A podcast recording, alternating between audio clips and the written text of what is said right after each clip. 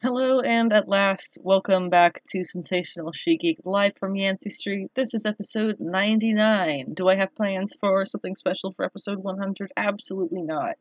But I will take ideas. This week, we're going to be doing things a bit, um, I don't know, a bit differently. We'll kind of see how things go. I keep biting my tongue, so we'll see how long I last. We'll start off with the tarot card of the week, per usual. This week is card number 12, the Hanged Man or the Hanged One, as some people say. Uh, we have a little bit of comic book news. It's going to be a little bit of a bitch fest. I'm not going to lie. Um, but then some cool stuff too. So, what can I say? There's a lot of comics that we're catching up on in the recent reads, and we'll be talking the two events from Marvel and DC that are happening. It's Knight Terrors and then the X Men Before the Fall. These are setting up the summer event that's called the fall uh, instead of the fall event called the fall. Don't get me started on that. Uh, and then yeah, Knight Terrors at DC. Uh, a little bit of comics next week, which is mostly going to be Knight Terrors um, and some Marvel stuff. Well, it's actually a lot of yeah, it's a lot of big two stuff for next week. Um, then in TV anime, there's a lot of cool anime that's been coming out with English dubs because the new summer season has started. We'll talk a little bit about that, including uh, Adam being here to talk Jujutsu Kaisen um, some other things, My Happy Marriage, we've been watching together, and some other cool stuff. Um, and then in the uh, we've combined the like anime news and the other news, so we'll talk some stuff, including the Deadpool three stuff, some Comic Con business because of the hotel strike. Um, fun fact: I had a degree. I have a degree in hospitality management, so I know all about the workings of hotels. So it's kind of interesting for me with that background um, to hear about all of what's going on in San Diego and really across the industry. Uh, and then there's also the, the other strikes that are happening in Hollywood. So all of that is going to get talked about. Uh, it's all kind of important things because scary stuff is happening and really, frankly, morally corrupt stuff. uh, and then, of course, we'll wrap up. Um, Adam's been a lot more into Secret Invasion than I have. I will not lie. Um, so he will probably lead that discussion.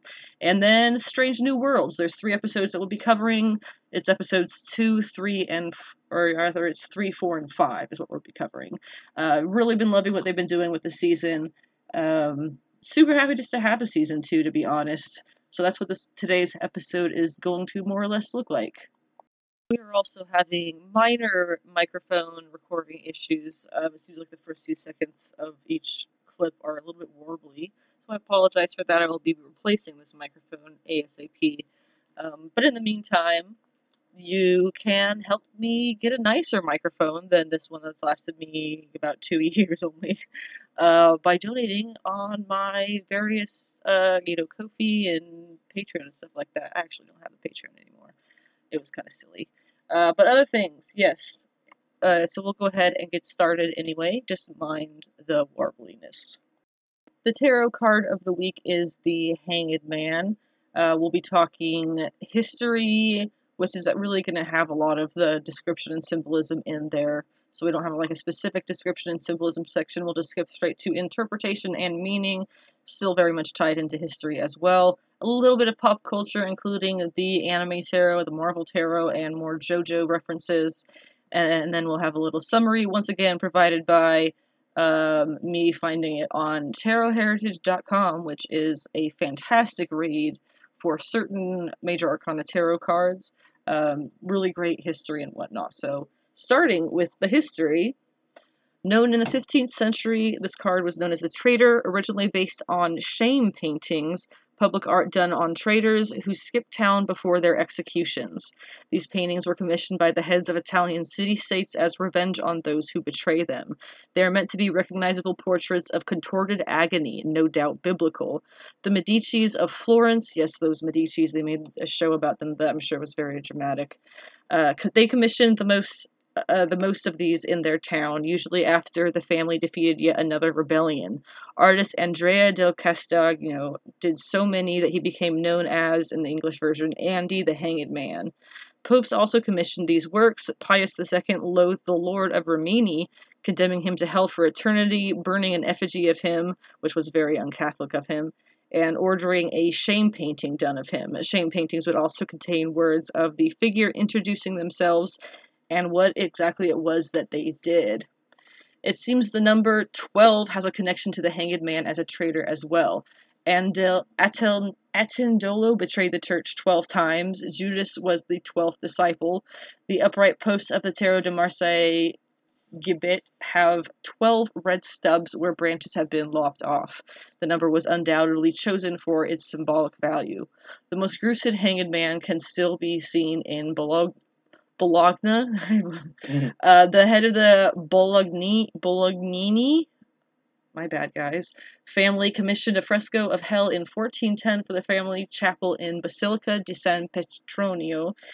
He told the artist to make it as horrible as possible. The artist, Giovanni da Modena, delivered a grotesque scene centered on a man eating devil. Near the upper edge, two men hang upside down, labeled idolaters and nus- Ninusrex, a reference to the founder of the city of Nineveh, a hotbed of pagan idolatry. Idolaters are the ultimate traitors against God because they worship false images, that is, images not approved by the church.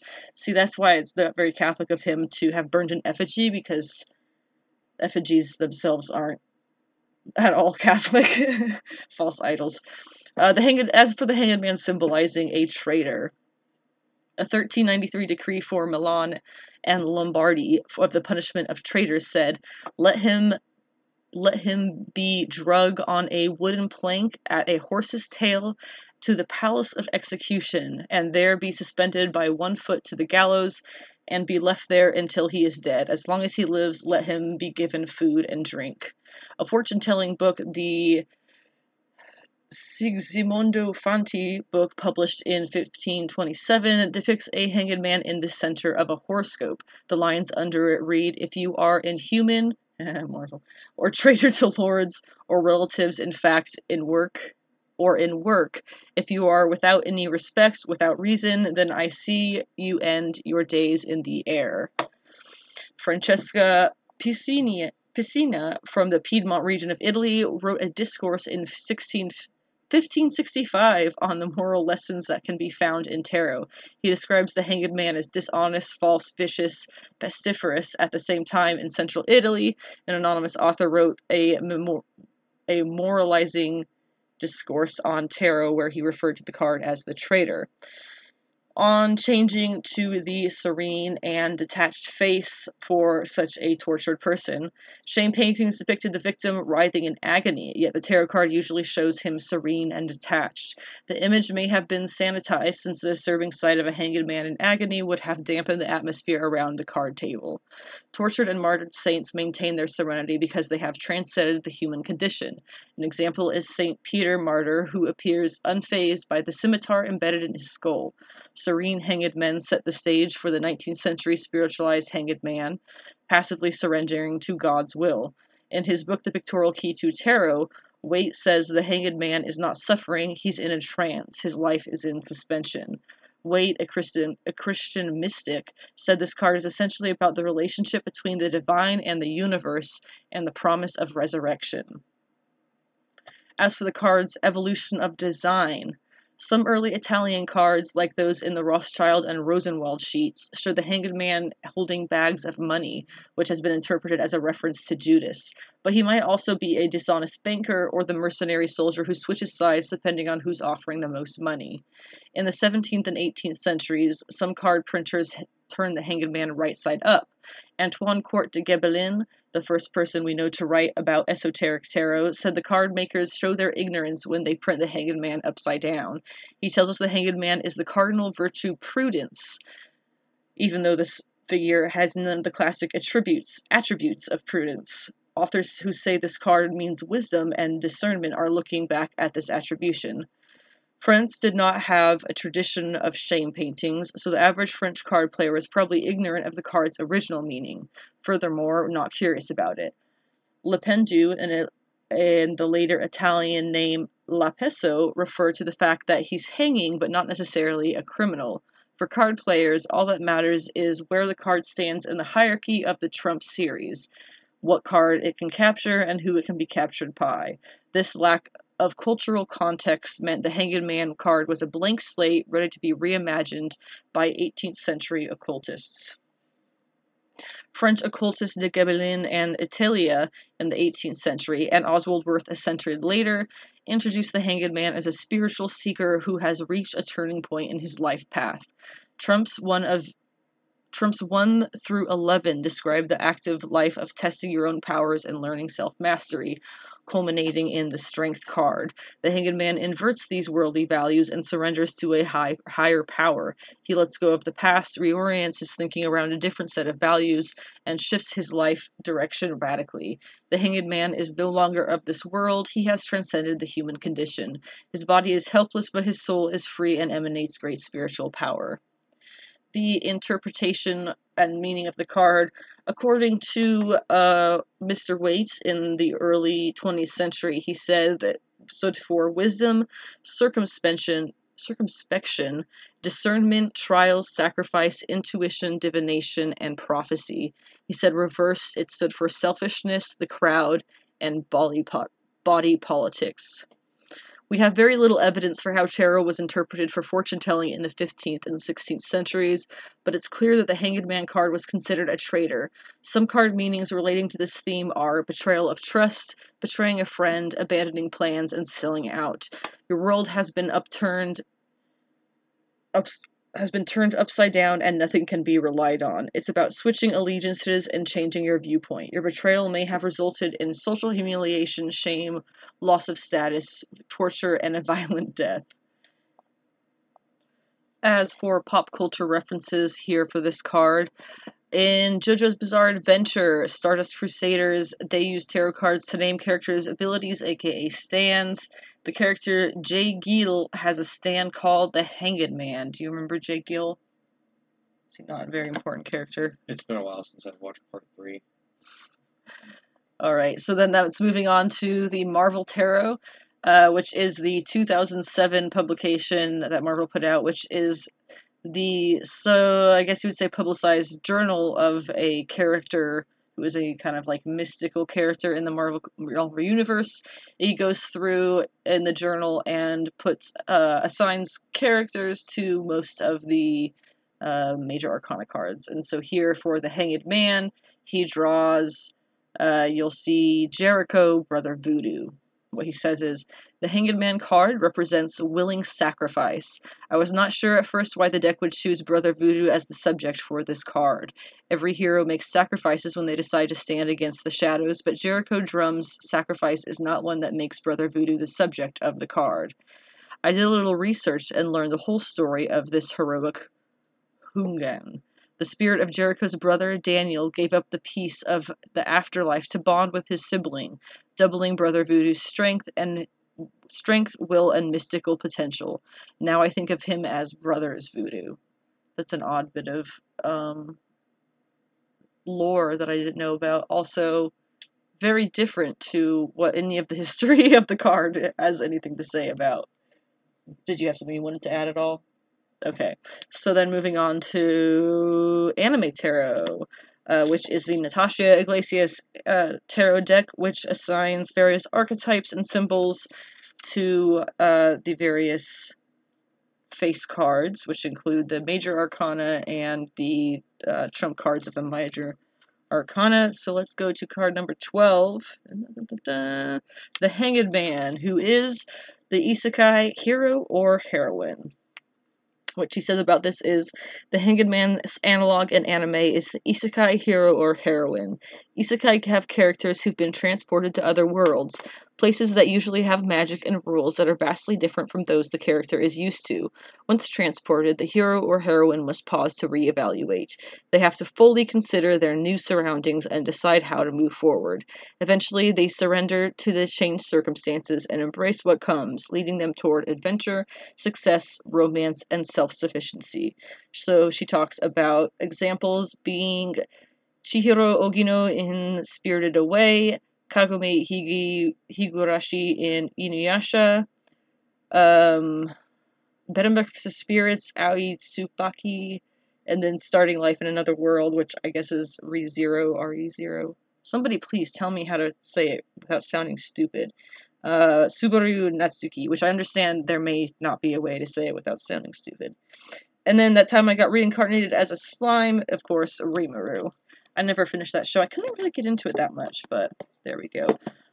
As for our summary, how can we reconcile the early Italian trader with the contemporary hanged one who follows a path of personal transformation? They both stand outside the normal social order and both cling to unconventional values. The traitor may be a criminal in the eyes of the establishment, but he risked his life to pursue something he valued. If the United States had lost the War of Independence, George Washington and all the founding fathers would have been hung as British traitors, but they would have entered American folklore as martyrs for freedom. The contemporary hanged one leads a courageous, unconventional life that is condemned by those who don't understand the inner process. These nonconformists know they must follow their heart or suffer a spiritual death, which I think a lot of people can probably relate to. Moving into comic books from there, we're going to skip over manga this week. Uh, some comic book news. Uh, over at DC Comics, the rumor is Jessica Chen is actually leaving DC Comics. Um, if you're unfamiliar with her, she is a DC editor. She does a lot of the Bat Family stuff, Nightwing. Um, I think she was not doing Harley Quinn, but uh, she was working with. I want to say a lot of the yeah a lot of the Bat Family stuff over the course of the years that she was there, and then notably in the past year or so, she was the one who initiated and set up the whole the AAPI, um, Asian Americans and Pacific Islanders initiative to have, um, shoot, what do they call it? It is part of Dawn of DC, and it's the initiative's called We Are Legends. It's three or four titles that are Asian and Asian American run or led, um, and run actually. Um, and for the most part, they're really good. I really like Spirit World. Um, there's it's a lot of hate because people are just ridiculous, but it's actually genuinely been really good in my opinion. Um, and then there's a couple other ones, The Vigil, um, and those are the titles for that. So it's really interesting that she's now leaving DC after making that kind of big step, which is what I thought would be like a career move up step, but I guess it's going to gaming into gaming for her next. So I guess congratulations for her. Um, speaking of stuff happening at DC, a couple of years ago they published three titles. Well, they published a number of titles uh, in Japanese that were manga for DC characters. Three of those now have been translated into English and are being published. Um, I think later this month. They are Batman, Justice Buster, Joker, One Operation Joker, and Superman vs. Meshi. Uh, Batman Justice Buster is a story of him being somewhat early on in his career, and he creates a security system called Robin. It's an acronym for something, I'm sure. Joker, One Operation Joker, is a story of Joker uh, fighting Batman, who falls into a vat of acid and turns into a baby, and then he has to take care of the baby. Classic. Love it. I will be very thrilled to read that. And then Superman versus Meshi is him and some food stuff that happens. Superman versus food is kind of what it sounds like. Mm-hmm. So that's that's that's the light the light content because we also need to talk about what's been announced coming in what is it October uh Ms. Marvel the New Mutant. I guess sorry for spoiling that if you didn't know about that, but that's happening. We talked about that when it was announced or when it was discovered or whatever that leaked, I guess is right what's right there, that she was going to be dying, getting killed, sorry, getting killed actually, uh, that she would be, we theorized she would be becoming a mutant because, you know, MCU synergy, something that's become very exhausting as a comics reader. Um, and yes, it does look like that. Um, what was that panel from? That was just one of the covers of Which, the of the Ms. Marvel the New Movie. Oh, with little bright lights. Yeah, yeah it's hard to tell so far if they're going to be doing the full extent of the power change. Um, but there's the two covers that I've seen so far. One is an Artgerm cover where it does look like she has the embiggening, as she calls it, still from the comics.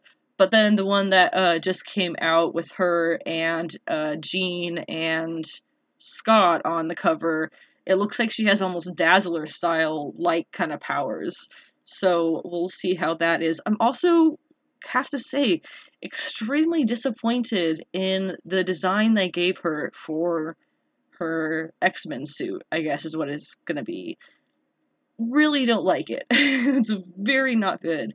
Um, it looks like every other like Ms. Marvel or Marvel Girl outfit, I guess it is what it is. I swear to God, if they start calling her Marvel Girl, I'm gonna spit on somebody. Sorry. Um, Someone might be into that. I don't, I don't think I don't think they I don't think they're gonna do that because I technically have a Marvel Girl right now. I think I'm not really sure who they're calling what when it comes to the Summers Grey clan. Um, but anyway, uh, MCU synergy is really exhausting. Um, they are kind of sacrificing the enjoyment of fans who've been at this for a little while or who are aware of what was kind of going on before now for trying to get new people to come in strictly because of the connection to the MCU. There's not really any other reason for new fans to come into this except for the fact that oh, they're making her a mutant like in the in the movies in the show. Am I? I don't know if you think that I'm wrong about that This, at all. yeah, the the annoying synergy of gearing the the comics to like bring in new people after the movies. Um, I kind of feel like it diminishes a lot of the the curiosity that people would get because versus you know, oh nice, you know, I saw Kamal on this TV show, now I'm gonna go read Mhm. the book. Now you're reading the same exact thing versus. Mm. You kind of get dropped into a story, and then you get all these questions. You're like, you know what? I want to go back and read more instead of like, hmm oh, this is the same character I'm seeing on show. I feel like that kind of kills the enjoyment and curiosity Yeah. that people would find ju- trying to jump in. I also think it's actually I didn't think about this till just now. I think it's killing the enjoyment of the the little the funny little tweaks they make and the differences from the comics to the MCU. Before in the past it was like, oh yeah, it's so fun that like for example, I thought it was so fun they made Marvel a woman. You know, little tiny tweaks. What's another one? Um I mean, the the, the Honestly- most obvious one, the the Nick Fury, you know, Yeah. Samuel Jackson, Nick Fury. Well, that's that's not a good example because that was one that ended up in the comics ASAP. Um, but what I what I mean is like it's those little tiny changes are kind of fun sometimes. But at this point, I'm realizing that anytime I'm seeing those changes, my first thought is, all right, when are they going to do this in the comics? That's not fun. That's really it. It kind of kills it for you. Um, and I think it kind of kills the whole like relationship the two have because if they're the same then why are we doing this why are we just i don't know it just doesn't really it doesn't feel right at all. It doesn't feel like the way that you handle adaptations. Yeah, yeah. like these are supposed to be adaptations of comic books not the other way around. Um I don't, I don't know. It's it's it's not great. Um and yes Iman Vellani is apparently co-writing that. Good for her and her fandom for being a Kamala fan and all that for her, her knowing her whole teenage years whatever. Uh, that's great I I always wonder when they have these celebrity co-written titles how much they actually contribute um and then also, you know, it's all kind of a publicity stunt a little bit. Am I wrong? Getting her to be on the cover and saying, "Yeah, Mon Vellani okayed this," is kind of like, come on, guys. She said it's okay. I don't know. That's it. The whole thing is just kind of sour. Um, and I will go over the uh, Fallen Friend when we go through the Before the Fall titles because that's going to be kind of tied into that. It sounds like, um, which is coming up next. The recent reads and events. These are more or less in order of the week they came out, uh, except for the events. Um, so we'll go over a lot of these kind of quickly. Daredevil and Echo number two. I'm still enjoying this. The first issue ended with Dima, Dima Goblin, not Demo Goblin, the female version, coming in and fighting about some god they worship or something like that. Um, god of demons, something along those lines.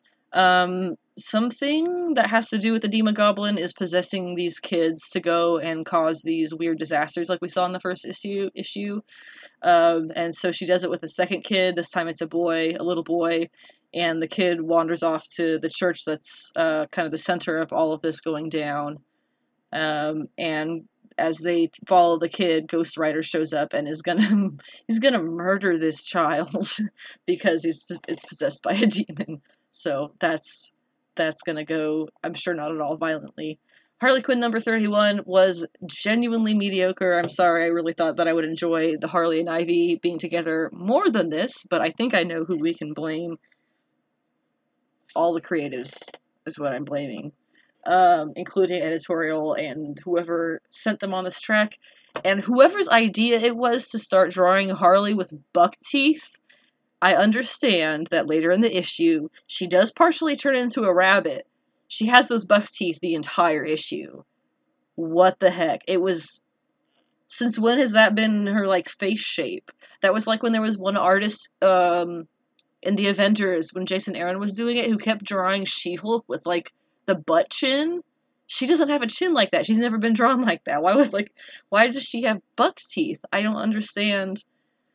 It was really unattractive and I get that people didn't like Riley Rossmo's art because that's what they said, but it's also not at all her design, so I don't understand where they're going with that. Uh, She-Hulk number 13, yes, the dastardly attractive thief guy, whatever his name is, uh, they ended up on a date or whatever, so we all knew this was coming. Captain Marvel, Dark Tempest number one. You know, we, we were talking about this earlier, um, how the Captain Marvel of. I kind of came to the conclusion after watching part of Captain Marvel again the other day that is not the comic book Captain Marvel or Carol Danvers in any way.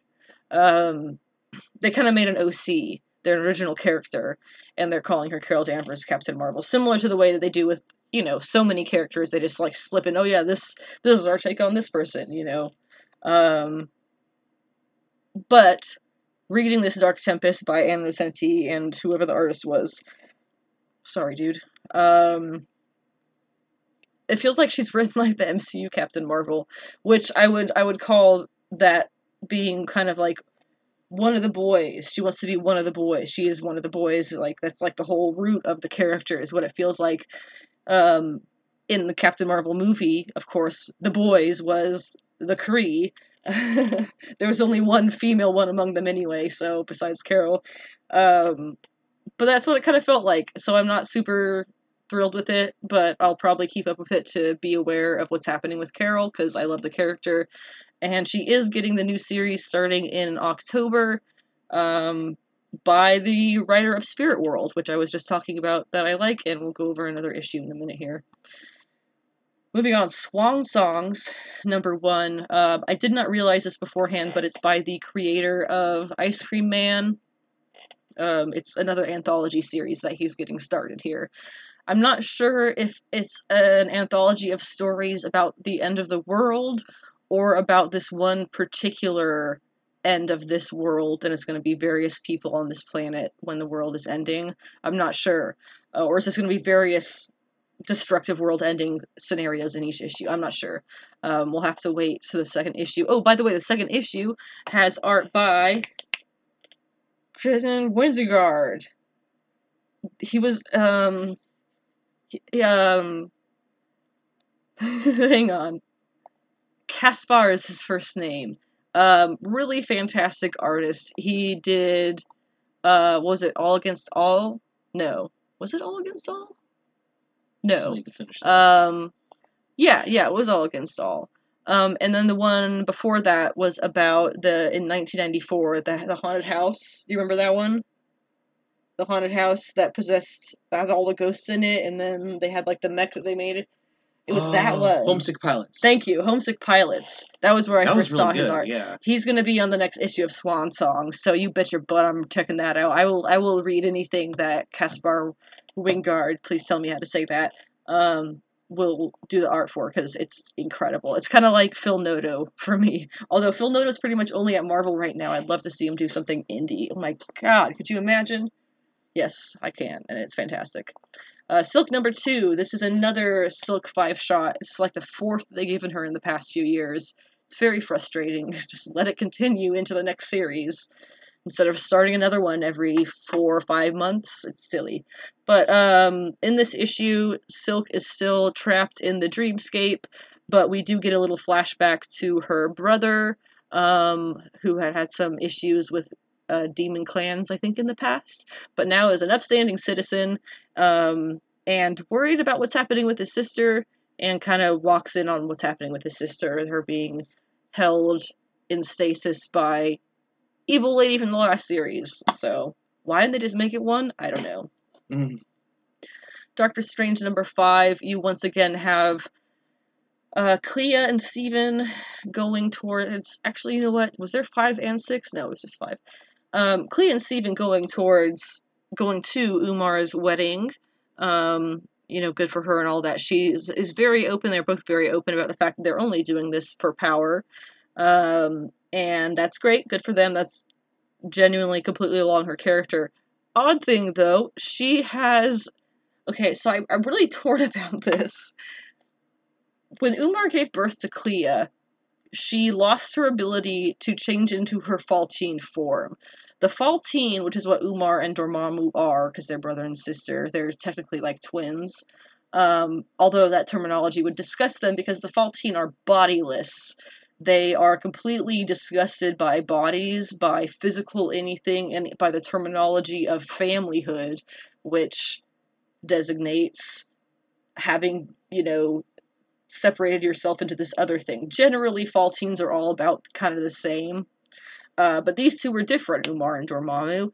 They took human forms to see what it was like, and they went to the dark dimension after being kicked out of their own place. Um, Dor- uh, Umar has a relationship with what's his name? Oh, something, Clea's father. Um, and that's how Clea comes to be. When she gives birth to Clea, she cannot go back to her Faltine form. So, um, she always talks about how disgusted she is with her human body and how the experience of having sex with her father and of creating that life was an absolutely disgusting experience. Um, which oddly I can kind of I can kind of jive with that. Um, so here she is. This is why I'm torn in the fact that she's having another baby, but they have conceived it and are cooking it, I guess so to say, completely magically outside of her body. They have a magical case basically that the the, the fetus is in that it's just sitting there cooking in and whenever she's ready for it to be grown she can i guess finish growing it and pop it out that that's so umar of her because she hated that she and she says it even in in the comic i will never bring i will never make another life from my body again or something like that um, it sounds like generally disgusted with having had a baby in the past that way. Uh, it's kind of it's kind of cool, but also I don't know about Clea having a sister. This feels like something that they're gonna find a way to screw up. Um, and then the issue ends with Stephen's like other self from the dark dimension or something. It's not the dark dimension. From a darker dimension or reality coming through. I got to catch up on the the lore of this evil Stephen Strange. Um, it's like General Strange or something like that. So I got I got to catch up on the lore of that so I know what the heck it is. But it's an evil Stephen, and he shows up to the wedding because he can, I guess. Grim number eleven um, is pretty cool. Uh, the end is going to get released, which is probably not going to be good because it is the end and it can make the end. Um, and then our main characters are trapped under the river Styx, but since the end is getting released, the and I have to go like this is kind of a little bit of a trope, a, sh- a lame trope, but since since there's a bigger evil now, the villain of the series is turning to her, the main character, the heroine, I guess you could say, Jess, to um, have her take her father's death scythe, which is the like the super powerful one that she can use the way that her father could, to fix everything and become really death. Probably is what it'll be. Um, so it's a little bit of a trope that she's like, oh, I gotta stop my plan so we can save the world together. You know, it's whatever. But um, I guess she's not that evil. Hairball number four, I didn't realize. I think is the final issue. I thought it was a five issue series. It's actually four from Dark Horse um, it's kind of a funny ending because the whole series has gone so far about like she's talking to somebody about her experience so far with this cat, this evil demonic cat called Bestie. And you think it's like a therapist or something. And she's talking about how this horrible she she killed it a bunch of times and it just kept coming back. It, it literally burned down her house. It tried to kill her parents, like all this stuff that it made happen and she was aware of it. And the fact that it had these weird like worms crawling all over her to whisper like creepy stuff in her ears at night. Um, that part I still don't quite understand, to be honest. But besides all that, in the end, it's kind of revealed that uh, she's been talking to Bestie this whole time because when she reunites with Bestie after tracking her down again, um, she discovers that the kid that Bestie has moved in with is in a shitty domestic violence, domestic abuse situation, and so they she helps Bestie kill the dad. who is the problem in this scenario. And so now she and Bestie are to go around killing shitty parents, is what it looks like. Um, I kind of love that. Murder Team with Cat. Uh, moving on to Adventures of Superman, Jon Kent, number five. This is not a series that I've been reading. It's only five issues in, so I'm sure I could catch up real quick if I wanted to. Um, it's obviously from DC. It's following, obviously, Jon Kent, as the title suggests. What's cool about this is Jon is in the Injustice universe now at year five, so it's not like way down the line when we know everything's over and I think our world Superman goes in and stops him or whatever. Another world Superman. Um, this is this is five years in. Uh, Ma and Pa Kent are both still alive. Jon has, I guess, I didn't read the previous issue, so I, I gathered is Jon met Superman of that universe who gathering that this is his child who he should have had would the joker have not killed lois the way that he did um that this is would be his kid and he's he's like struck by that and so he has this obvious immediate soft spot and robin aka damian because that's uh, uh, who that is because he killed dick on accident kind of um robin is like dude superman you're obviously have a, so- have a weak spot for him um which is true, he does. So he ends up um, accidentally outing the Injustice team, whatever you would call them, Batman side, I guess, where they are to Superman, but they don't attack them until they're sure Jon's not there anymore, because gotta keep gotta keep Jon Boy safe. Um, I think that's hilarious that he's got such a weakness for Jon, being even from another universe and much much older than his own son would have been even if that was going to be Jon, who was who she was pregnant with at that time. Um, and it, that is a to be continued situation, so we'll see how that kind of goes from there. Um, Antarctica number one is kind of nothing really so far. Uh, this girl had a dad who was in secret military stuff, and then I guess when her mom died and he never came back, she decides to make it her life's goal to track him down, and all she knew was that he mentioned Antarctica, so she gets herself to a military base or whatever in Antarctica. Um, and out in the snow one night, she runs into her future self, who is a doctor of whatever it is that she just started studying out in Antarctica. So uh, it's interesting enough. I'll see what the second issue does. Uh, Loki number two, it looks like he's going to be tracking down various evil weapons made out of the um, boat pieces. Uh, yeah, it's all. Uh, it's it's fine. Um, the lore of it, I guess, is pretty cool. The actual uh, happening of it, I guess, makes sense. I like the part where uh, the dwarf tries to turn Loki's crown, made of gold, into a. Um, he tries to turn it into a bow so that he can use all the magic that the gold soaked up over the years of Loki wearing it against the oncoming army. But it's trickster magic. So what happens when he fires it? He blows up. Mm. I thought that was kind of smart because yeah, Loki's Loki's crown, if you make it into a weapon, probably isn't going to do anything but hurt you. Uh, Spirit World number three, again, I really enjoyed. Um, Constantine and Batgirl being the side characters are is pretty fun, um, and you're getting a lot of Chinese mythology in it as well. Unfortunately, as for Marvel Pride, 2023 was not a whole lot for me to like in that. Um, I don't know who half the characters were. I don't really care to find out. Um, that's kind of it. Yeah, the, the Gwenpool one was fine, I guess. But uh, oh, and I did like the Black Cat uh, story, even though it didn't make sense that Remy was there. I guess it was just New Orleans, and that was how she got her in. Because then she steals the stone for the goddess of thieves and asks her out on a date. I thought it was pretty funny. Uh, so that leaves us with Knight Terrors and Before the Fall. at Before the Fall, we have one, two, three, four comics to cover. So starting with the two Before the Fall comics, uh, Heralds of Apocalypse and Sinister Four. Didn't care at all for Heralds of Apocalypse. Won't not say saying anything else about it. As for Sinister Four, um, it kind of proves that whole melodrama. Didn't really have to be an entire event. It could have just been a few issues. Um, I can give you the rundown though for the Sinister, the Sinister Sins of Sinister. That's what it was called. Um, it was basically Sinister figured out how to put his own like genetic coding into the Fives rebirth chambers. Let's say so every time somebody gets brought back, they have like a genetic trigger in them that he can snap his fingers. Try to snap, didn't work. There we go. Snap his fingers one day, and they're all under his control, all at the same time, all of a sudden. Um, so, in the Sins of Sinister timeline, that all happens, and everything goes to shit, basically.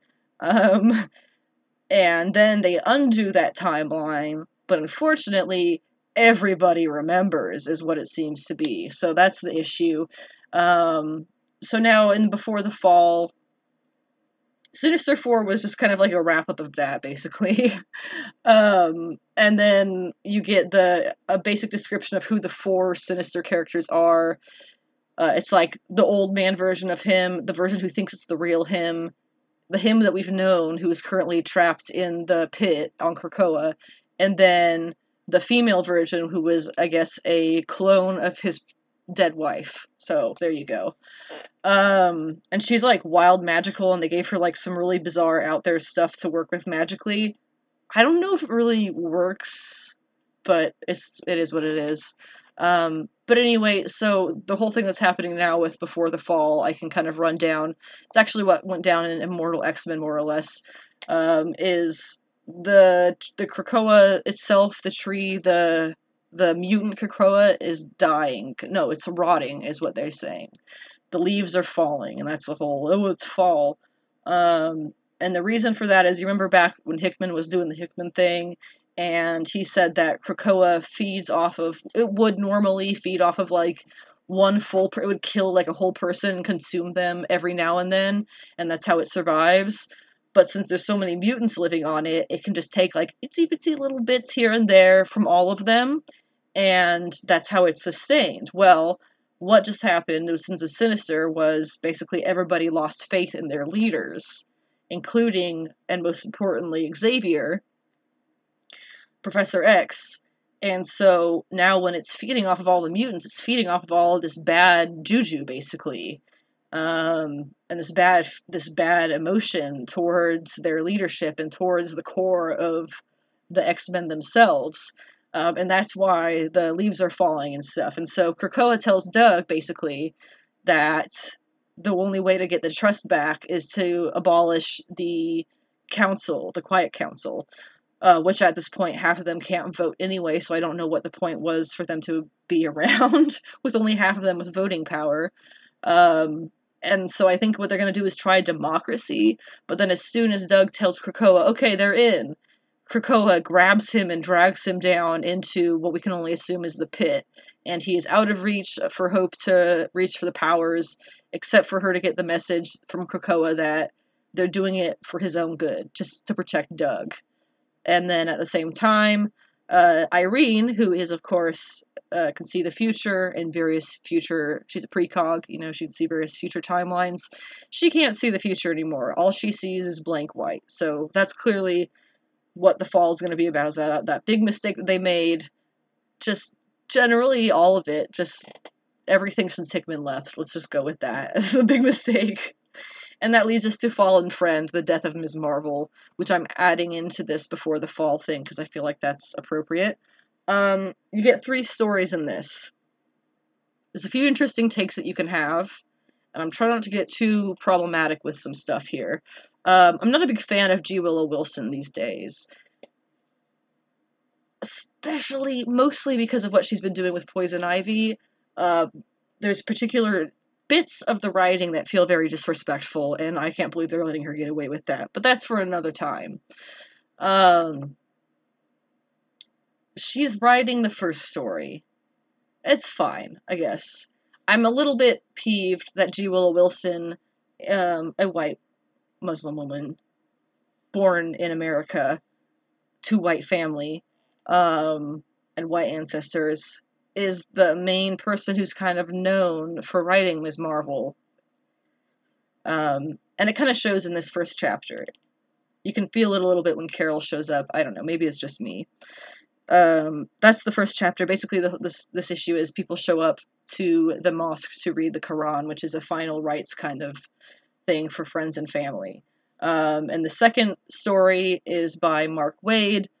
Uh, it's focused on the champions characters. A lot better. Mark Waid knows the champions really well. If you haven't read his Invisible Woman series, I highly recommend that. Some very smart stuff in there. Um, and so what he does basically is he has Viv and um, the female daughter to Vision, you know, she and Brawn, who is Amadeus Cho, get into a big argument about um, various things, and then he yells at her about how, oh well, you should just shut up about this because basically you don't you don't you have your emotions turned off.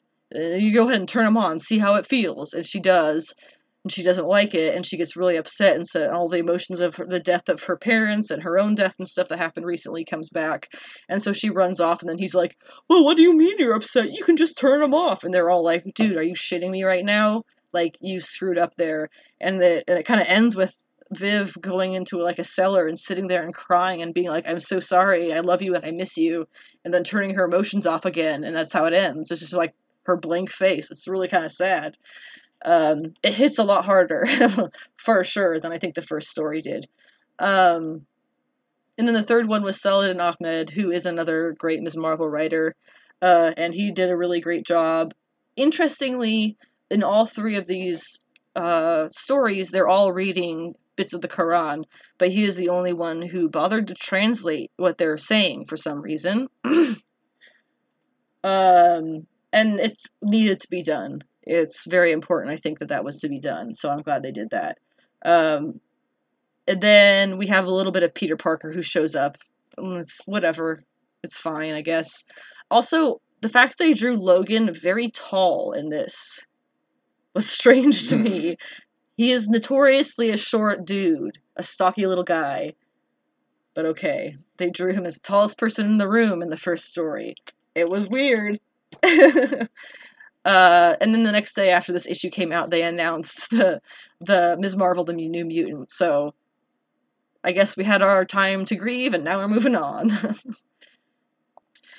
and that leaves us with the Knight Terrors event at DC. If you haven't caught up with that at all, uh, I actually haven't caught up entirely with it. I only have the first week of books that I've read so far, to be honest. We can catch up more next time. Um, basically, a villain named Insomnia has struck he may or may not be related to stuff in the Sandman universe because uh, he's looking for the Nightmare Stone, I believe. Yes, and the Dream Stone is the source of uh, dreams powers in the night in the Sandman universe. So we'll see if that's how that kind of works. Maybe they're about to give us Nightmare in the DC universe. Maybe that's what Insomnia is. It kind of is actually. Um, basically, he's put all the world to sleep and they're dreaming their worst fears. So first you get um, the first one that they have to read, I guess, is Knight Terror's First Blood number one. That's where you get kind of the intro of him looking for the Nightmare Stone, potentially related to formerly Vertigo comics, but again, we really can't tell right now from what I've read. In the Batman, Knight Terror's Batman number one is pretty much standard Batman trauma shit, uh, and he gets it all sorted out by the end. Nothing too surprising. It's a little bit cool, I will not lie. Knight Terror's Poison Ivy, um, really not a not a super big fan with this. It was okay. Uh, it was fine. I think it ended with Ivy being aware of what was going on and that she was in a dream world, I believe. Um, and also, I forgot that the Harley Quinn 31 actually ended with Batman calling Harley, of all people, to get her to come help him with the situation. If I if I understood that correctly. I don't know, I was too distracted by her buck teeth, which were just there. Um, other issues that have come out that I haven't caught up with yet. Uh, for Knight Terrors, you get Black Adam, Ravager, the Joker, Zatanna, Robin, Green Lantern, Shazam, the Flash, and then the Knight Terrors number one, which I think is going to be three issues of the like the main thing. Um, but that's pretty much what's happening with that. I know the Zatanna uh, story people really, really enjoyed. You get Lucas Werneck art with that one. It's really fantastic. Um, I, have seen some some shots of him posting it. It's I really love it. I, he's a great artist. Uh, he was on uh, he, not Hellions. Um, it was the one that North Star was on. Was in the book by Leah Williams, but um, really great art. Really love to see. I think he was doing some other DC stuff earlier this year, so love to see him at DC. Um, and I'll have to catch up with the others and talk about more of them next week. So it's just a constant catch up process here, guys. Uh, but next week, what's coming out aside from Before the Fall and Knight Terrors, we have a bunch of number ones. It's literally, uh, I mean, on my pull list, there's a ton more comics coming out, but for my pull list, is a bunch of number ones. You have Mark Millar's Big Game number one. Millar's a weird dude, but I'm curious where he's going with this. This is the spin out, or really the follow up to ambassadors. Uh, we are getting a new series for Blade, Harley Quinn, Black, White, and Redder. Hawk Girl number one should be called Hawk Woman, I'm not gonna lie. Moon Knight, City of the Dead number one, you may want to pick up because it's actually the first appearance of the Scarlet Scarab MCU style. Uh, but I don't think they're changing anything about the, the previous Scarlet Scarab. I think it's just her first appearance. There's also a new Red Sonja series kicking off, something called Scrapper number one, and Tales of the Titans number one, which is going to be about Starfire's origin. For Before the Fall at Marvel, they have X Men Red number 13, and then for Knight Terrors, we're getting what the number ones of the two shots for Catwoman, Nightwing, Punchline, Superman, and Wonder Woman. They keep trying to make Punchline a thing. i forgot about her. Yeah, I I guess they still have plans with her if they're putting her here, so we'll see that leads us into movies, TVs, and anime. Movies, TV, and anime. Uh, for what's new and noteworthy stuff that we're watching, there's only one live action show on here, so we're talking about that first. That is Hijack, currently happening on Apple TV Plus. Uh, Wednesdays with Idris Elba. It's really good. Um, anything you want to say about well, basic plot? Obviously, it's a plane and it gets hijacked by, let's call them domestic terrorists uh, British domestic terrorists. What do you think about Hijack, Adam? I think it's awesome. Um, I we were talking about it the other day about how uh, a lot of the Apple Plus shows are mm-hmm. really, really, really well written. Um, yeah. They, they, they don't spend time holding your hand and spending no. like a pointless 10 minutes explaining an obvious plot detail that you can just flash yeah. by or just show a character actually acting out the moment so then you don't need the unneeded, you know, exposition mm-hmm. explaining it to you. It's kind um, of the way that they've changed comics to make a weird metaphor. Yes. How they used to write all of this stuff and now they kind of just work on showing you and letting you come to your conclusions a lot better. yes, it's, it's, exactly like that. Um, and Idris Elba, it kills it. Um, yes, he's I, fantastic. I, yeah, I, I will watch him in anything. Um, the dude's great. He plays as a guy whose job um, is basically to negotiate huge business deals. And so, of course, in this kind of situation, you know, where the plane gets hijacked, that ability that mm-hmm. he does kind of kicks in, and it's mm-hmm. really cool because it's it's almost kind of there's there's the you're um, almost not sure what side like what his intention is a lot. It is, and and it's kind of funny because you know normally you have the people like, oh, I'm trained in hostage negotiations. He's just trained in like getting people a win-win deal situation. Mm-hmm. And I think that's what makes this really cool and intriguing mm-hmm. is that he's not like, "Oh yeah, I'm here for the betterment of people." He's like, "Nah, man, nah, bruv, I just want to get home." Like straight up, he's like, "I just want to get home. I don't give a shit about you. I don't give a shit about anybody here. I just want to get home." Mm-hmm. And that's real and accurate to I think anybody in a situation who's like trapped in a plane like that. Something that uh, I thought was really, I, I want to say unique about this one, it, maybe it's not, but as a hijack story or a hostage situation story, was you start this whole thing thinking these guys are in charge of their own like the, the guy who you see who has like the gun in the beginning whatever you want to call him the guy who's the obvious leader you think he's the leader of the entire operation. You get to a certain point i want to say in the second episode where he makes a phone call to tell somebody, all right, we've done it, we're successful, now it's your move. like clearly waiting for instructions, but he leaves a voicemail. They do not get back to him. At that point, we were like, oh, okay, so somebody was screwing with him. Some kid on the dark web tricked him into thinking that they were some important person who was going to do X, Y, and Z if they did this stuff because they got the ins and the outs and whatever. But now, to where we've caught up to now, no, these idiots were just I mean, it's, it's a little bit close to that because they have been completely screwed over. They are entirely just pawns in this situation. And whatever they thought they were going to get intel from their bosses, their anonymous, probably bosses, they were never going to get anything. As soon as they sent that message that we did it, that was probably all that they had planned for these guys on the plane. And the rest is just like what they're going to negotiate with the government.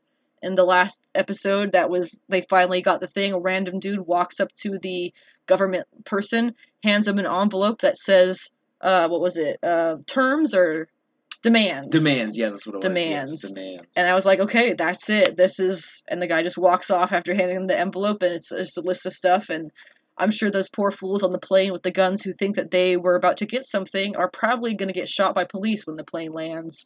And that's about all that they were ever going to do, no matter what they thought. uh, I don't know how they're going to get out of this alive. Yeah. Also, the dude who got stabbed definitely dying.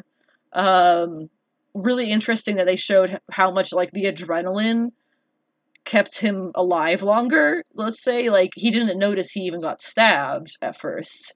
He thought he just got kicked, and that was definitely the adrenaline of hijacking a plane.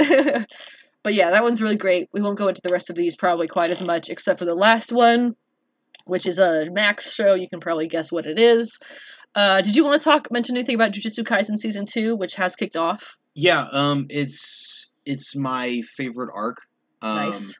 It's uh, everybody loves the Shibuya incident, which is after this. I love the one of the secret inventory arc, um, which is where you you see a lot of younger Gojo and Geto, and then you also see the how Megumi comes to be, um, Hmm. which is one of the other main characters.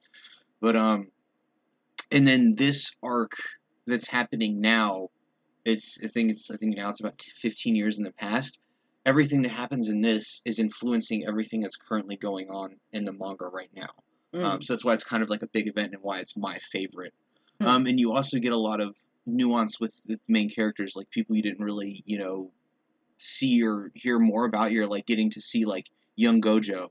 Um, you get to see uh, the young principal, and then also how how once you see the story of when Yuji comes in and all of them, how you know the school was run by old ways, and you start to see when Gojo comes in, he starts to change it to like new ways and progressive and like letting younger generation figure out versus in this time period it's like a bunch of bureaucracy of old people sitting around and going no we have to stick to the old ways and follow the rules. Hmm um, so it's really kind of cool and i didn't and i like watching it now animated because it's like oh yeah there really this really was a lot of core changes that happen is you don't notice it as you're reading but then 100 chapters later you're like oh damn this was actually a really big arc and really changes the whole perspective of how the manga goes. Nice. Yeah. Um, so some other animes I've been catching up with. I don't think I'm gonna actually be watching Masamune Kun's Revenge R because I haven't finished the first season. I don't really like it. I thought I was going to, um, and that's why I'm mentioning it because I've dropped it since I added it to this list. um, but on Netflix on Wednesdays they do same day English dub releases of My Happy Marriage, which we both really like. yes Um, it's a very, I almost want to say like cliche story of the like the downtrodden girl of the in the family who uh, gets sent off to marry the far off guy somewhere, and uh, it's there's all these rumors about how he's such a strict, horrible man, and then she gets there and she and he's like, the only thing that he's really upset about is how timid she is, um, and that's kind of where we're at now. It's it's obviously got good bones to it, so I'm looking forward to more of it. Uh, couple of new English dubs on Crunchyroll that I'm a little bit torn about. Um, you get My Unique Skill Makes Me OP Even at Level 1, Sweet Reincarnation, and Am I Actually the Strongest? Those are all isekais that are kind of like. Um, the cliche of oh this the sad old guy dies, the sad middle aged guy dies, and now he's reborn as this young boy who has all of these women who are so dedicated to him as soon as they meet him, but there's not really any explanation as to why. and that's like literally the show. He's this young boy with all of these hot, tittylicious women who are just like fawning over him, but not all in a romantic way. They're just highly dedicated to him in various ways. So we'll see how those go. Uh, Horimiya is coming back, or has become back, uh, with The Missing Pieces, which is season two. Uh, the English dub of that has started. My Tiny Senpai's English dub has started. I did not like the manga of it because it was pretty much like a webcomic and I didn't like the format. But this is a much more digestible version for me, so that's great. And then Ayaka is a weirder one. I'm sure it's based off of some great story. Um, has a lot to do with mysticism, so it's a little bit of a different take, I want to say, on a lot of animes that have been coming out. Um, it's mysticism like in the real world. Um, and so it'll be, I don't know, we'll see how that one goes. But the last one we'll talk about is My Adventures with Superman, which is um, really good. It's on Max. It's a couple of episodes out. I want to say episode, three episodes. It is very much a anime style um, Superman show. Um, you know, you were talking about some things you liked about it. Yeah, I like how um how they're they're giving us a Superman who's oh, oh and not even he just became like you like Mhm. episode two he gets the suit. You're seeing a Clark who hasn't yet figured out his Kryptonian heritage and that how you know what it all means to be Superman quite yet. He has the bones of like definitely you know because that's that's a lot that's where the mom Pa Kent stuff comes in Mhm. them raising him with those ideals to help out the others, and that he is a Mhm. stronger person, so he should help out others who can't. Um, so it's really cool to watch him go through that with us as well. You know, figuring out what am I, what, what should I do, how should I use these powers, like why did I get here? He doesn't even know um, Kryptonian yet. He doesn't even Mhm. understand it. Um, the only things that I could pick up was his dad said Jor-El and Kal-El. That was it. Um, the rest of it was just you know language they put in there. Um, I love uh this I love this interpretation of Lois. mm-hmm. Um, it's it's a little compl- shit stir. she's a little shit stir, which is very much on character for her, and I don't think we've ever seen like a younger like this kind of young aged uh, Lois and Clark before. Um, so you're really because she's not a reporter yet; she's still a fucking intern. And Mm-hmm. They're interns. it's yeah. yeah, she's still an intern, so it's really that's even better to see that like a complete she's not established. You get to watch her get to that point, and then you see where she gets that feistiness and just like you said, a little bit of shit stir in her. Mm-hmm. Um, uh, her Jimmy and Superman slash Clark's dynamic is great. Yes. I, I love how it's just like when he meets up with Jimmy, they're like they're they're little like roommates in the city in fucking bunk beds at like 20 Mhm. years old. It's Yeah. hilarious and it and it's great. Yeah, I think it works really well. Uh, there have been some complaints about the character designs being mean, If you don't know that this is based off of anime designs, like very clearly in the way that they're animating this, I don't know what to tell you, man. Plus, this is very young Clark Kent. If you're gonna have a very young, um, adjacent Wade, no, not Wade, um, Wilson, what's his name? Slade Wilson, yeah, I was just about to talk Wade. about him. Yeah, 'cause, yeah. um, yes, he's gonna be younger. He hasn't been through the bullshit quite as much as he will in ten years or fifteen years when the Teen Titans start to come into the picture, and he takes a turn in life that we don't need to talk about. Yeah, yeah, I li- yeah, I love that you brought that up because we're actually seeing like a Slade Wilson who's not a total creep. Um, Yet, and yet, which I kind of hope is kind of like this is going to try and redeem him a little bit and just not make him like that. He's just somebody who works for Amanda Waller. yeah, Um, yeah. Oh, and I like how I, I like I think they're going to ease us into it because at first you know you see Livewire um, and Silver Banshee. Um, but they show up, but they're not metahumans. They are in the comics. I think they're going to ease us into that. They're right now their powers are like military tech Mhm. slash alien based. I think eventually they'll get into the metahumans as he starts to learn his powers more. Oh yeah. In news, there's a couple of things to talk about. Um, hotels and actors and writers are all on strike as con season has officially kicked off. This complicates things. Starting with the hotel thing, um, they're not asking for that much, let's be honest. This is going to be an issue because if half of your staff in the hotel isn't working and you have packed hotels, you see, it's just gonna. I don't even. I don't. I have no idea how that's to go. I really hope they're working with their strikers. Um, but then the other strike, of course, is the writers' strike, which has been going on for I think a couple of like three or four months now, and then now just a few days ago started officially the SAG-AFTRA uh, Screen Actors Guild Street Screen Acting Film Writers Guild. SAG, yes, SAG after or something. SAG Screen Acting Guild. After is American Film and Television. After, Uh, Re- recording association, something like that. um, anybody, basically anybody who works in like TV and movies on set is going to be part of SAG-AFTRA. Um, that's a big deal. Already, they had the premiere of uh, I don't remember which Disney movie it was. I want to say Elemental, possibly. Um, but there were no actors at the premiere.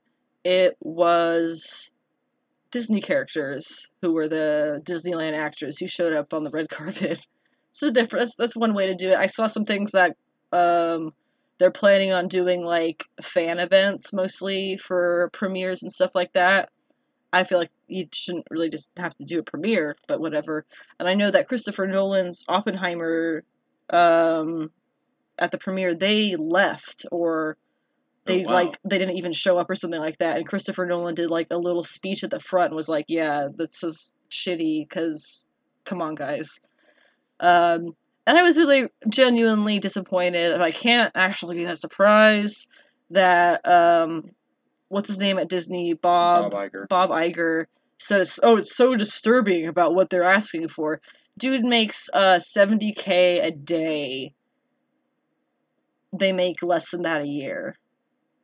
So I'm not sure what's more disturbing there. Um and then there was the whole thing, of course, uh that somebody leaked that the like culmination whatever they call their little their little club of corporations are all planning on riding the strikes out until everybody basically runs out of money and is forced to go back to work because they're homeless. Um, and then a few days later, they had the representative come out and say, Oh, that was supplied by untrustworthy sources. We have no intention of, of not cooperating and blah, blah, blah, blah, blah. And everybody was like, Yeah, you tried it. You got called out on it. And now you're faking innocence. Come on, guys that's that's low. That's cheap also. There was some fun stuff at Anime Expo 2023 a few weeks ago. I will probably never go to Anime Expo because it is a horror show of people just just they sell like five times the amount of tickets as they have space in there. It's like 3 hour lines to even get into the building and finally onto the floor. Um, but there's I'll have a link in the podcast notes about some of the Anime Expo news uh, in case you're interested in that. One of the things that's been revealed recently is that Warner Brothers Japan and Wit Studio are doing a Suicide Squad isekai, uh, isekai based on the various DC characters. Of course, Harley Quinn and the Joker are going to be the main two as a part of it. Based on the trailer, it looks like they are doing the two of them as a couple still, so that's going to be kind of sucky to see all of those thumbnails and profile pictures of the teenagers who think that that's such a hot romantic whatever power couple. It's not. Um so yeah we'll see how how it goes. I'm sure it'll be a lot of fun. In case you do not know it. Isekai means another world and is a really popular probably the most popular current trope or genre rather in japanese anime. As for wit studio they are known for the projection of anime series such as attack on titan the Ancient Magus' Bride, Ranking of Kin- Kings, Spy X Family, and the upcoming Spy X Family Code White movie. So they have a lot of really good stuff behind them. We also learned recently Laid Back Camp is getting season 3 in 2024, but with a new studio and staff. So hopefully they'll have the same actors. Um, yeah, it doesn't look like they have actors yet. They have a new character designer, a new comp- oh, a returning composer, thank goodness, because that stuff's gold. Uh, returning sound director and new series composition and new director. So we'll see about the cast. I think in a little bit. What I'm hoping is that since we're getting a season three soon in the next six to twelve months, uh, that we will be getting season two dubbed sooner than that because we still don't have season two dubbed in English yet. Uh, I don't have very much news on it, but Greta Gerwig is going to be writing and directing at least two Chronicles of Narnia movies for Netflix. I saw a really funny joke online. The, the story of it is real, it's not a joke. Uh, that it was um, Andrew Garfield, I want to say, was the one who was going to play um, Prince Caspian originally. It was between him and Ben Barnes, who ended up getting the role. Um, and I guess Andrew Garfield was in an interview one time saying that he always thought he didn't get the role because he wasn't as attractive as Ben Barnes, uh, which is kind of a sad thing to say. But he did get Spider Man, so I guess he didn't really lose in the end. Um, and he is a straight white man in Hollywood. I'm sure he is fine. He's not one of the ones who's probably looking to get a second job while he's acting. You know, that's why they're doing the whole strike. It's because most people do have to do that. But anyway, Greta Gerwig, as we know, is a pretty solid background of um, writing movies and and shows and things that are really fantastic. Um, Barbie, of course, is hers, so um, that'll be a fun one that's coming out soon. But anyway, some people were saying that it would be funny if she cast uh, Andrew Garfield as Prince Caspian. He's obviously way too old for that at this point, but it was kind of funny thought. Um, Polygon Pictures is going to be releasing the Spider-Man freshman year animated series for Disney Plus. Um, we have some information on Polygon Pictures. They are, it says, they are known among Japanese animation circles for the two Ajin television anime series and film trilogy and Godzilla Kaiju Wakusei film trilogy. Uh, they also contributed to 2008 Star Wars The Clone Wars, Amazon on Polygon's Pictures Lost in Oz Extended Adventure, uh, and some other things. Knights of Sidonia, I think it says they adapted Knights of Sidonia. That was one that I watched. It was a little bit odd animation wise, to be honest. Um, so we'll see. I'm sure Fresh Spider-Man freshman year will be a fun one to watch no matter what they do, as long as they do not try to put Spider-Boy in it. Do you want to talk about Spider-Boy? No, you probably don't want to. Dude, oh yeah, Spider Boy. His hits known as and and then that one time he was a Spider Man and he. That's that's that's basically the gist of what they're they're trying to retcon him into every big moment Spider Man's ever had, and they're trying to say that he's been around since the '60s. So that's why I make that joke of like Spider Boy from his massive hit in that issue, and then he did the thing when he saved Peter in issue. not quite. Yeah. Uh, lastly, before we get into the shows and movies, Sailor Moon and Hello Kitty, or rather Sanrio, are getting crossovers here. Um, let me. Do they have all of the character names? Okay, so I don't know the Sanrio character names. That's the only issue here. Um, because I'm trying to find the pairings that they did. They're so cute. Uh, you get obviously Hello Kitty and Sailor Moon Usagi. You get um, Kuromi and Sailor Mars for some reason. Um, I don't think I know Cinnamoroll and Sailor Mercury. And I don't think I know any of the other names of these characters. I need to get better at my Sanrio stuff. Um, hmm. Yeah, I don't know their names, but it's really cute. Um, they are a little bit pricey though, so if you actually if you want to get like the plushes and stuff, and then they have a bunch of random stuff like uh, a compact and a hairpin, and the stickers actually look pretty baller. I'm probably going to check that out. Uh, link for that article is in the podcast notes, and those will not be going on sale until the end of August anyway. We're going to kick it off with Secret Invasion. Um, you've been paying attention to that much more than me, but the general gist of it that I get is we know uh, Nick Fury's wife is a Skrull. He knows that too. She was supposed to uh, get close to him in order to kill him, but the woman who she took over, or whose life she took over, basically mimicked, um, made her. They got really close, and she made her promise not to hurt Nick, and so she can't kill him. Um, Emilia Clarke's character was gonna die and then didn't die, so she's not dead.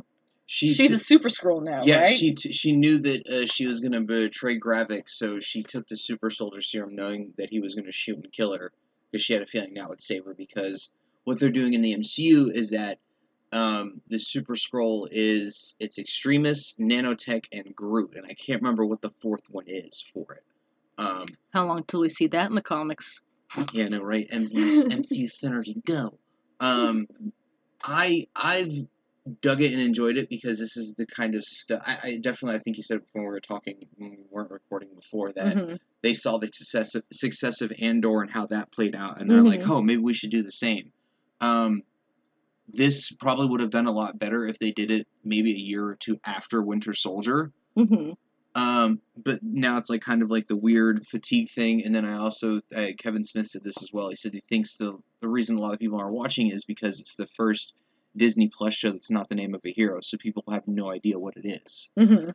Um, I, I, I think, and I also think it's like that. And I think a lot of people aren't enjoying it because they're expecting it to be this like MCU humor joke fest Mhm. when when it's not. It's meant to be like cloak and dagger, espionage, like who Yeah. done it, don't trust anybody, always look over your shoulder kind of vibes, which I, I enjoy. I kind of like that because you know if you want to like go and watch a fun movie, you'll put on Ragnarok. But if I want to watch you know a, a, a an MCU spy thriller, they're not going to be able to do a full spy thriller because you know it's still MCU stuff. But if you want to get that close feeling, this is it.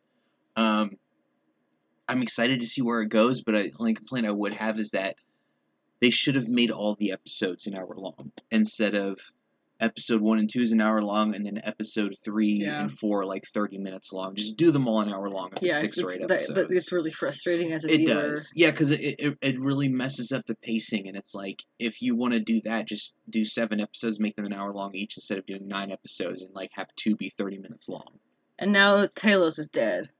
Yes, Talos is dead. Um, it, it was it was kind of a moment because it was because the whole time that he was trying to tell his daughter Emilia Clarke's character is that they the humans will accept us if we show them that we are naturally Skrulls as good people. So he Mhm. dies saving the president of the United States. Um, so dramatic. very dramatic and it's kind of whatever, but it probably couldn't afford Ben Mendelsohn because he's a pretty good actor and he's expensive. Mhm. Um, and the biggest reveal I think was that Rhodey was a Skrull.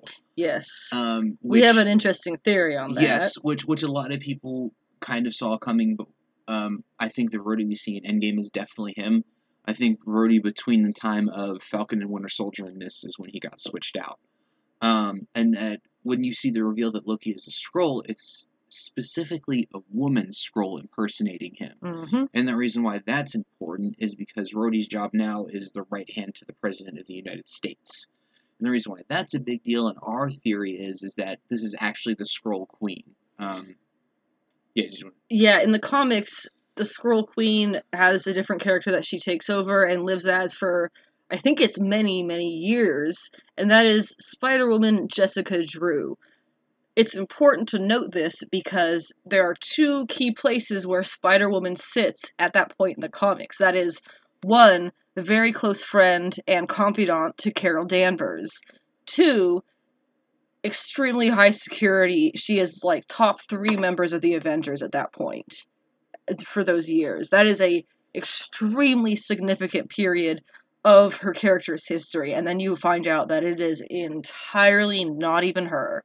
Uh, those are the two big deals because she's she's such a high security, basically character, and she has this relationship with Carol Danvers. Rhodey in the MCU has already been confirmed to have some kind of friendship slash interest in Carol Danvers. We know that in the comics they're pushing their romance again in the coming months in a new in a new um, Marvel Infinity I think it is series, which is I'm sure at some point going to end up in print. Why do they ever push characters in the comics? Because it's going to show back up in the movies. I think that Rhodey and Carol's relationship is going to sh- kind of take center stage at some point in the movies, but which uh, maybe maybe maybe the real Rhodey at that point. So that's half the theory. The other half of the theory being, of course, there he is with his high security clearance, just like Jessica Drew had at that point in uh, being the Skrull Queen. It just makes sense. He is an equivalent to more or less uh, very high profile in the government, high profile to the Avengers, high security clearance, enormous amounts of knowledge that she would learn by taking over the body. A little bit of an equivalent to Jessica Drew in the comics. I, that's the way that we see it, at least, because it just it just fits. It feels like it fits. And one thing as well, if you're the queen, you know, and you want to be treated royal and like royalty and get all the best of the best, where else would you go then besides a high ranking, powerful position like that where you there's literally only one person above you, Mhm. the president. Um, so yeah, so she Yeah. could keep that lifestyle she had, have all the nice things, kick back and relax. Um, And then another thing that I thought was really funny about it is that in the previous episode they had a really great scene of like just actors acting it out, Don Cheadle Mhm. and, and Samuel L. Jackson. Yeah. You know, like talking about what it means to be black. And then it's funny when Samuel L. Jackson goes back, he's kind of starting to put two and two together, like this might not be my Rhodey. So he starts, you know, like I, I call it the cookout questions. He starts like like Mm. starts talking about like E and J and like stuff like that.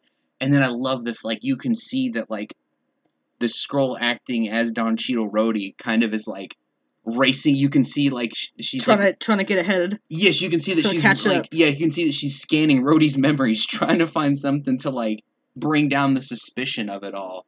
Um, so it's really kind of funny that you can definitely start to see that even Nick Fury is like okay, and it also makes sense. He was literally married to one, so he would know Mhm. the cues and things to look for for Mhm. it. Um, but then when he ends up finding out that he can't push too far, is that um, Skrull Queen Rhodey has video evidence of Gravik as Nick Fury shooting and killing Maria Hill. Oh God. So so he pulls that up and is like, yeah, if you go anywhere spewing this nonsense that uh aliens have taken over the government, I'm just gonna show them this, man. Like just really gets him in a bind, and I think that's when you kind of like it kind of sh- cuts to Samuel Jackson. He kind of knows that like, okay, this is not Rhodey anymore. This is not the guy that I came up with. And then one last thing to wrap it all up hmm as he walked out, they were sharing a, a, a drink of cognac. What the Cheadle, the Rhodey makes a joke of like, "Oh, it's poison in here." And Samuel Jackson goes, "Nah, nah, nah. It's the nanotech you got to worry about." Chuckles. It was a nanotech tracer inside the cognac. So now Nick Fury knows everywhere that uh, I still think Queen Skrull Rhodey is going Yeah. now. So that was like a nice little funny. May have lost that little battle, but it's still going. the war is still on. Yes. Hasn't lost the war. Yeah.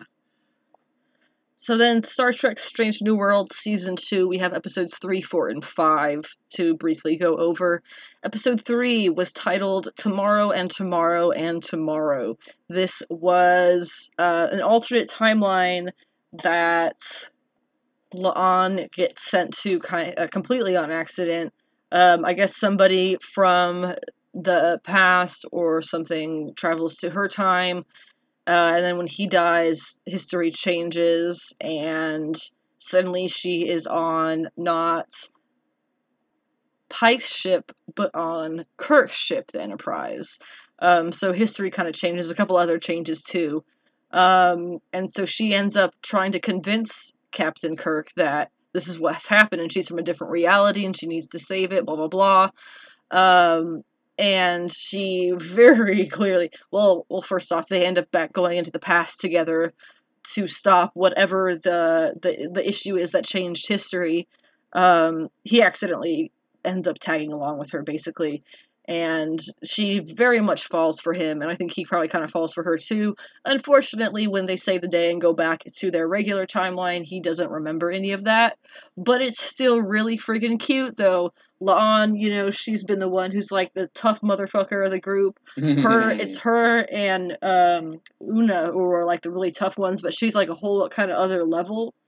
Um, and so it was really cute to see her go back to her room after fixing everything and just instinctively pull out her phone and dial him. And when he answers, she's like, she doesn't even know what to say. She was just like, I just wanted to talk to him. So she just like she makes something up and is just like, "Oh, just so you know, we we did this check for you. Okay, yeah, we'll check in later." And she did she ask him out to dinner? No, she was asking for somebody else's clearance, and then he was like, "Are you sure that's all it's about?" And then he's oh like, yeah, and then he, he, kind of catches on. and he catches on, and then he said, "Did you want to finish asking me these questions over dinner?" That's right. Yeah. But but that was that was such a great episode, but also crushing because it's like you really see her like because it was the whole Mhm. theme of the episode was like, no, you need to take down some of these walls and let somebody in, and have a Mhm. good Yep. relationship. it's okay to to let somebody in. yeah, And it's so funny that it's him, although it does concern me a little bit because obviously she's not in the original series. So what happens to her? um yeah, that's that's with, with all the characters who are the as far as I know, no, you know, number 1 um Ortegas, La'an, they're all original characters. I we have no idea what's going to happen to them between and Nurse Chapel too. Yeah, Yeah, well Nurse Chapel, she's she's in the original series. yeah. That's I, I was like, yeah, Yeah. she's yeah. Um, but yeah, that was I really really liked that. That was a lot of fun. Uh, episode four was Among the Lotus Eaters. This was another really fun one. Oh, they all be fun. Um, but also pure to the. Oh, don't let me forget to talk about Doctor Who. Okay. Um, pure to the Star Trek heart. So really fantastic in that sense. That's that's what I want for my Star Trek is it stick to that heart, and that's 100% what Strange New Worlds has done. Um, among the Lotus Eaters, it is a planet that they end up they they're they end up sending um a a what do they call them surface crew um, whatever they call them, to this planet, and they don't know the planet has really this particular kind of radiation because of a meteor that's around it uh, that really basically throughout the day ends up wiping your entire memory and then every night wipes your memory of the previous day. And so the people who live on the planet or moon or whatever it is they like they have to basically just get by with assuming that what people tell them is reality and stuff. And so what you find out is this guy who used to be a crew on the crew of the Enterprise, but who got stranded there without their knowledge. They thought he was dead. Um, he discovers that the like chapel that's built there blocks the radiation, so he can keep his memories. Um, and his soldiers, who he eventually gets in charge of, because of course nobody can remember anything but him, so he tells them he's in charge. They believe him. Um, so he gets in charge. The soldiers remember to follow him, but everybody else just like works and does what he tells them to do because they don't remember anything, so they just believe him. Um, and then of course you get it's who is it? It's, it's Spock, La'an, or is it Una? It's Spock, Kirk, and um, no, no, no. I'm Pike. doing. I'm doing. I'm completely wrong. It's Mbenga. Pike and Pike. Uh, Leon. Le- La, is it La'an? Lon, yes. um, I really liked Mbenga's. Um, he was he was a great example for him and Ortegas actually great because the same thing happens to them up on the ship because it's an asteroid that's causing this radiation to wipe memories. Um, great examples for what the whole purpose of it was. No matter if they, no matter what they forgot memory wise, they remembered their purpose. So Mbenga remembers that he is a healer, and Ortegas remembers that she is a pilot. Yeah, that, that that was so a cool, great yeah. scene with her and Spock up on the ship. I really liked yeah, that. uh, Yeah, God, yeah, and that was so. Yeah, this are gonna get stuck in the little thing, but like it was so cool because I just remember that scene because it's like you see the memory wipe happen, hmm and then she wakes up and she's like, "What the? F- I'm in space. I'm driving. How do I do this?" And then like as that happens, it like two seconds later it starts to happen with Spock, and Mhm. so Spock starts to freak out. She's like, "Who are you? Who are you?" And then like they have to move because the other asteroids are coming towards them, and she's like, They just have to figure it out. and then she goes, "I don't know, but it's something in me telling me that I'm the only person that can do this." Yeah. and then she just like zips around on the ship. That was so cool. yeah, there was. I really loved that. Um, Um, and then in the end, they end up getting the asteroid pulled away from the planet, so everything can be okay again. yeah, and then my, my favorite one was um was when Pike uh, he has the confrontation with him in the chapel, Oh yeah. and then he's like, "Oh, you left me here," and then like you know.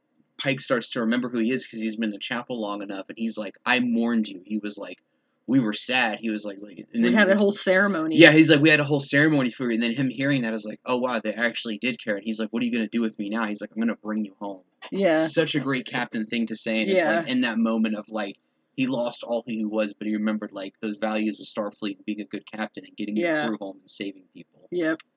Yeah. Again, just true and true to the Star Trek heart. Yes, yeah. And then episode five this past week was called Charades. Mm.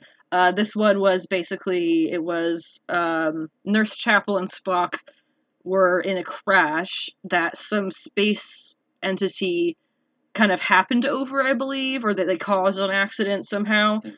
And being a magical space entity of undisclosed origins or whatever, they were able to quote unquote fix the two of them being wounded. Spock, though, being different, it was two things. It was the fact that he was, they saw him as kind of two separate people, and they also saw him as being different from Nurse Chapel. So they chose the side of him that looked like Chapel, who was the one he was with, and they wiped out the Vulcan side of his DNA completely. And so he spends the whole episode basically learning how to be a human and ha- and control these emotions and all this stuff that he's never had to even probably worry about in that way before. And of course, at the same time, his fiance T'Pring has come. Her mother is a massive traditionalist in the terms of Vulcan stuff. She would be horrified to know. And then, of course, in the end, he ends up coming clean about all of it because um, that's really the foundation of what you're trying to do here, right? Is have an honest relationship. They're starting. They're trying to get married. Um, but then uh, after all that, you know, is he's Vulcan again, right? Yeah, he's Vulcan again. He gets Vulcan, yeah. and then he and Chapel. I don't. I'm not going to say they get it on, but they definitely make out a little bit. Yeah, yeah, I thought the thing that was so great of it because like the whole time through the ceremony, they're just like dunking on his human mom, just like Yep. talking trash And he was her. to lose it. and he's like sitting there like holding it in, and then the like, actress who played his mom, I can't remember who she is, but she's great. yes, and then they said, and they said something like, yes, good thing your your your Vulcan side came through and finished this. A human would have never been able to do it, and that was like the thing. That was like, the moment. He's like, "All right, I got to tell him." Yeah, that was the thing. Like just that, disrespectful. that one drip of water that sends the thing flowing over is Yeah. Spock. So Spock pulls off the fake ears and says, yeah, what makes me strong is because my human mom. Just like you're saying, Mhm. another great Star Trek moment of it all. And then it was really cool to see like him fully embrace his human side between that Mhm. scene and the one of him hanging out with his crewmates drinking, and then he Yes. finally gets the joke. the joke. so yeah. great. So, uh, just to wrap up today's episode, we've been watching Doctor Who. It is um, what's her name? What's her name? Being the only thing you really need to know. You don't actually need to know her name because there's only been one female Doctor Who. Um, and like Adam heard all the bad stuff, the bad rap that it was getting when it was coming out, and he is equally as shocked as I was when I was watching it at how it's not at all like the rap it was getting. Um, it's pretty much classic Who, the way Who has always been. well, we got through like what six or seven episodes last night. Um, like at least four or five. Okay. I want to watch more of that tonight. Let's I'm, do that. I'm done. okay. The, I haven't watched any of it, so I went in just only hearing the people dunking on it. he's he's watched other Doctor Who. Yes, though. I- need I've to know caught up on all the other Yeah, this is the one he hasn't seen. excuse me. Um, I think I said it like five or six times when we were watching those episodes. I don't get this. This feels just like Doctor Who. Like even her, her Mhm. mannerisms are Doctor Mhm. Who. The things she does is Doctor Who. Her fucking Yep. personality is Doctor Who. Like the what the one of the first things you see. Oh, empty pockets. I hate empty pockets. It's such Yep. a Doctor Who thing to say. Yep. Uh, so like yeah, it's just like a lot of. If you can imagine a cringy fourteen year old trying to be that, and you just like internally, your whole body just kind of cringes at the thought. That's that's a good Doctor Who line. yeah, because Doc, you know, Doctor Some kid Who. trying to do it. Doctor Who is this weird, eccentric alien who comes to Earth and is just fascinated by what we have. And it only works because he's actually an alien. Yes, and- and- yeah, and so that's why, like, the whole time I'm watching, I'm like, this feels like Doctor Who because you know I've Mhm. watched all the other ones from like what is it, the OG guy with Billie Piper to like Mhm. Matt Smith and David Tennant and everybody in between. So like, I, I it it feels along with me. Maybe I'm not a real Doctor Who fan.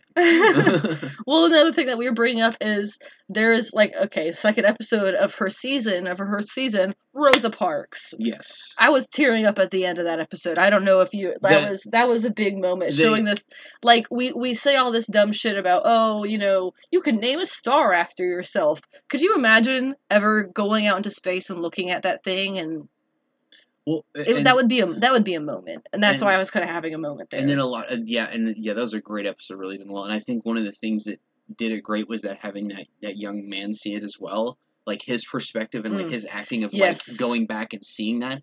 And then the woman who played Rosa Parks killed it. yes, she, she did great. absolutely killed it. it. She reminded me of like as somebody who grew up in like the Bible Belt South. He's from South Carolina, Yeah. guys. So she reminded me of so many of those like goodness to earth, great black women who just want to help other people, not Mhm. even for their own personal gain, just want to help people and want everybody to be happy. she comes ac- she comes across a British, very dark skinned black man kind of following her home. Finds out more or less quickly that he's not dangerous. Invites him to come join their meeting. Yeah, and then he gets, and then it's so that was that was her very clearly opening the door to somebody into that community that he very much was looking for. And then he has a great line to her talking because this is before she does she she doesn't give her seat up on the bus. So she has no idea. He's from the future, and he lets her know this fight will be worth it. That Mhm. was so great. And then just like the look at her face, and then when she finally does get taken in, she just gives him that silent nod as she gets taken off the bus. Yeah. Um so so that so, so on that side we were talking about how oh people are probably mad this is why people are mad at the shows because it's it's very female forward it's very people of color forward blah blah blah that's really what Doctor Who's always been. Mm. That like, am I wrong? Like, we remember what's his name, Billie Piper's boyfriend, uh, Rose's original boyfriend. Uh, remember Martha, the black, very dark skinned black companion? Like, this is not new, guy. I don't know why people Well- suddenly are like offended by this stuff that Doctor Who has always done. Another thing that that whenever we finished watching it last night, I was like, "This is exactly like the Van Gogh episode with Mm. Matt Smith and Karen Yes. Gillan that everybody yes, loves." that was kind of the Rosa This- Parks one was very much along that line. exactly the same, Yeah. but just with a different character, and Yep. people complain about it. It's it's Yeah. really funny. But but you you know the difference. One of them is a ginger, and one of them is a black woman. So Yeah. Uh, but the thing that I wanted to mention, because we're talking, we were just talking about Star Trek. Uh, I mentioned this to you yesterday. Kind of point for point, culturally, Star Trek is to America what Doctor Who is to Britain. yeah, Point for point. Don't don't try to tell me it's Star Wars. It's not Star Wars. It's fucking Star Trek. That weird ass shit. That weird like the TV the, The TV cult phenomenon? Yeah, not only that, and I need somebody, or I need to educate myself. I need to figure out who created Doctor Who because we obviously know, we know the story of Gene Roddenberry. If you haven't seen that comic by by the Oatmeal, you are doing yourself a disservice. Look up Gene Rodden, look up Star Trek: The Oatmeal. That's all you need to know. Click on what you see. You will read it. You will probably have your heart torn out and pumped for you by the cartoonist a little bit. Um, but yeah, the the the the weird cult classicness, the fact that it goes back into like the weird '60s, like da da da da da. We don't know how to write television, you know, but they're gonna do it anyway. And people like adore the older stuff like way more than they adore the newer stuff. And they're always talking about how oh we want the old Trek back, we want the old Doctor Who back. You know, it's point for point that, but then also the the spirit of the thing that started Gene Roddenberry to make Star Trek that I'm sure is somewhere behind the inspiration of whatever the heck Doctor Who came from on that other side of the planet, practically. You know, they are the same beast. It is the constant desire to do better, to be the good person. Uh, what is what is the line um, from Mister Rogers that he says? What his mom would always say: "Look for the helpers in a disaster situation." That is the spirit. That right there, Mister Rogers. You can throw him in with the group. That is the spirit of these two products, Doctor Who and Star Trek, of being multicultural and multi-ethnic and all of these other things from the get-go that's always what they were supposed to be now i, I don't know 100% about old who but from 2005 i know for sure that's what it was um, i just had that epiphany yesterday and was like holy shit star trek is doctor who for americans and the other way around as well let me know if you agree i don't see how you wouldn't anything else to add no. all right. We're going to turn our fans back on. It is triple degree weather outside. And I'll hopefully be back sooner than this time it's been. Uh, I've had some health issues. and it's just been hot, man. It's hard to think when it's this hot. Uh, Death Valley is only a few hours away from me, and it's going to get the potentially the highest temperature ever. Would they say ever reasonably measured? Yeah. Um, that's that's a scary statement. So Can't you cook eggs at that temperature?